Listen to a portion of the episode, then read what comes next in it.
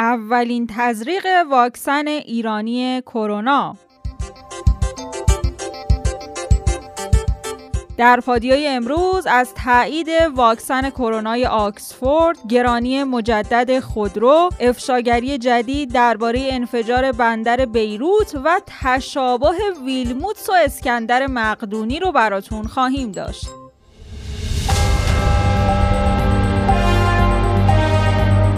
همونطور که می‌دونین ما هر روز ساعت 8 شب خبرهای مهم روز رو به صورت تصویری براتون در یوتیوب رادیو پادیو منتشر می‌کنیم. برای اینکه بتونید ویدیوها رو از اونجا بگیرین زدن دکمه subscribe و زنگوله رو فراموش نکنین. like و حمایت شما باعث دلگرمی ماست. لینک یوتیوب رو هم در caption براتون قرار دادیم.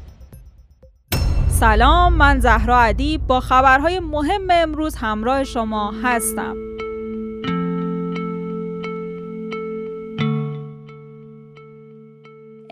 خبرهای پادیو رو با خبرهای کرونایی شروع می‌کنیم چون که مهمترین خبر ما تزریق اولین واکسن ایرانی کرونا به سه داوطلب بوده. واکسن موسوم به کوو ایران برکت رو شرکت شفا فارمد با نظارت بنیاد برکت ستاد اجرایی فرمان امام از ویروس کرونای غیرفعال ساخته. این واکسن از ویروس کشته و ضعیف شده به همراه ترکیبات آلمینیومه که به اعتقاد مسئولان و کارشناسان وزارت بهداشت مسئولیتی بالای 70 درصد و گاهن تا 90 درصد رو ایجاد می‌کنه. اولین فردی که واکسن روی او تست شد هم دختر دکتر محمد مخبر رئیس ستاد اجرایی فرمان امام بود. چه احساسی دارید که اولین نفری هستید که واکسن آزمایشی کرونا به شما تزریق شده خوشحالم ولی نه فقط از این نفر اولم از اینکه این فرایند علمی انقدر خوب تو کشورمون پیش رفت و امیدوارم به فاصله رو با توجه به اینکه تازه واکسن زدن. همه مردم عزیزمون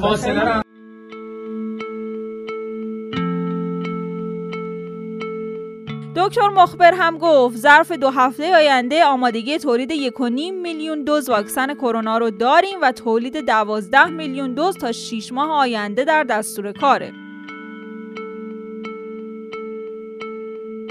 و بشنویم از وضعیت دریافت کنندگان واکسن ایرانی کرونا بعد از یک روز حال اولین دریافت کنندگان واکسن ایرانی بعد از حدود 20 ساعت خوب است و هیچ گونه علامت و آرزه در آنها بروز نکرده است. این 56 نفر دو بار تزریق برشون انجام میشه در روز صفر و روز 14 و 28 روز دوره پیگیریشونه برای تکمیل شدن داده های این مطالعه و به مدت یک سال پیگیری ثانویه انجام میشه که چهار پنج بار خونگیری می‌کنیم که ببینیم ایمنی همورال و سلولارشون چه تغییراتی کرده.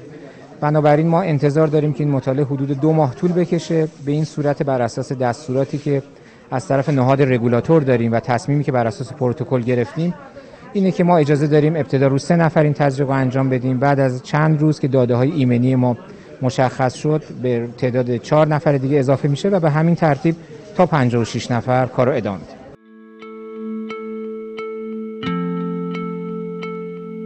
سعید نمکی وزیر بهداشت در مورد ادامه روند کرونا در کشور هم گفته ویروس کرونا چموشی های جدیدی توی دنیا داره و به جای خموشی به سمت چموشی و سرکشی میره. باید خودمون رو مجهزتر و برای روزای سخت آماده تر کنیم.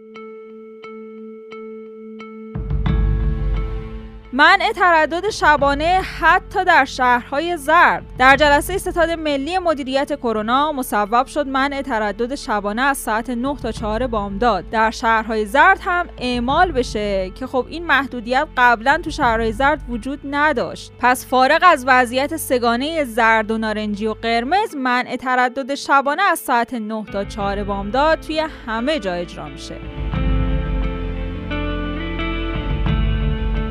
واکسن کرونا دانشگاه آکسفورد تایید شده. انگلیس مجاز به استفاده از واکسن کووید 19 ساخته شده توسط دانشگاه آکسفورد و شرکت داروسازی آسترازنکا. سازندگان واکسن کووید 19 آکسفورد امیدوارن این واکسن به دلیل سهولت در دسترسی به یک واکسن جهانی تبدیل بشه.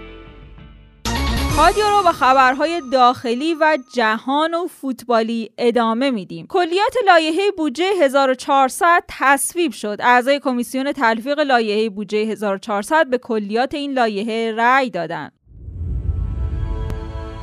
میزان قرامت به خانواده جانباختگان هواپیمای اوکراینی مشخص شد. معاونت حقوقی نهاد ریاست جمهوری اعلام کرده هیئت دولت امروز مصوب کرد مبلغ 150 هزار دلار یا معادل یورویی اون به خانواده ها و بازماندگان هر یک از جانباختگان سقوط هواپیمای اوکراینی در اسرع وقت فراهم و مبالغ بر اساس مستندات به زین افعان پرداخت میشه. در این جلسه تصویب شد که خسارات ناشی از فوت جانباختگان بدون هیچ تبعیضی ناشی از ملیت، تابعیت و جنسیت و بر اساس قوانین مطبوع کشورهای جانباختگان به ویژه ورثه اونها پرداخت بشه.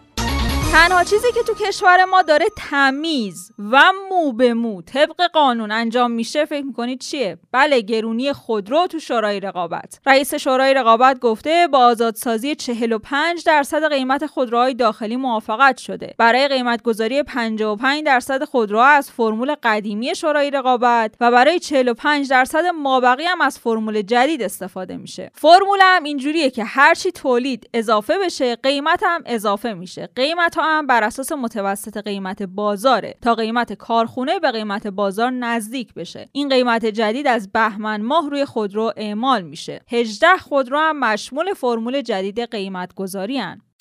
اگه پیامکاتون رو جواب ندین باید مالیات بدین. معاون وزیر راه و شهرسازی گفته بر اساس اطلاعاتی که از دستگاه های مرتبط به دست آوردیم و آنالیزی که انجام دادیم یک میلیون واحد مسکونی خالی شناسایی شده که به مالکانش پیامک ارسال شده. مالکان باید این اطلاعات رو اصلاح یا در صورت صحت تایید می‌کردن. عدم تایید به منزله خالی بودن واحده.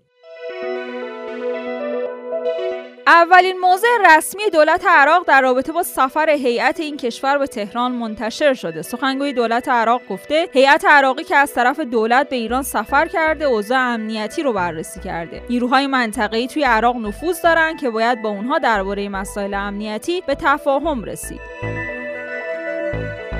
افشاگری جدید درباره انفجار بندر بیروت. حسان دیاب نخست وزیر دولت پیشبرد امور لبنان گفته گزارش اف فاش می‌کنه. میزان نیترات آمونیوم در بندر بیروت 500 تن بوده و مشخص نیست که بقیهش کجاست. پیشتر رسانه ها و مقامات لبنانی گفته بودن انفجار مهیب در بندر بیروت که 190 کشته بر جا گذاشت ناشی از ذخیره 2700 تن نیترات آمونیوم در اون بوده.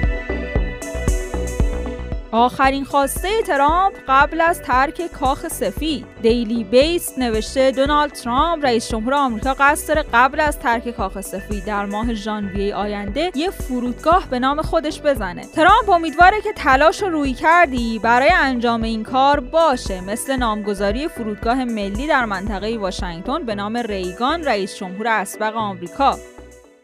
کاری که ویلموتس با فدراسیون فوتبال ایران کرد اسکندر مقدونی با ایران نکرد. فدراسیون فوتبال برای پرداخت اولین قسط از مطالبات ویلموتس از 60 مبلغ دو میلیون یورو رو قرض کرده و حالا این شرکت هم در پی فشار برای باز پرداخت این پول ملک فدراسیون فوتبال رو به مزایده گذاشته. برای دریافت خبرها و ویدیوهای بیشتر می‌تونید در گوگل رادیو پادیو رو search کنید و یا به سایت رادیو پادیو dot com مراجعه کنید. ممنون که امروز هم همراهمون بودید. تا فردا عصر خدا نگهدار.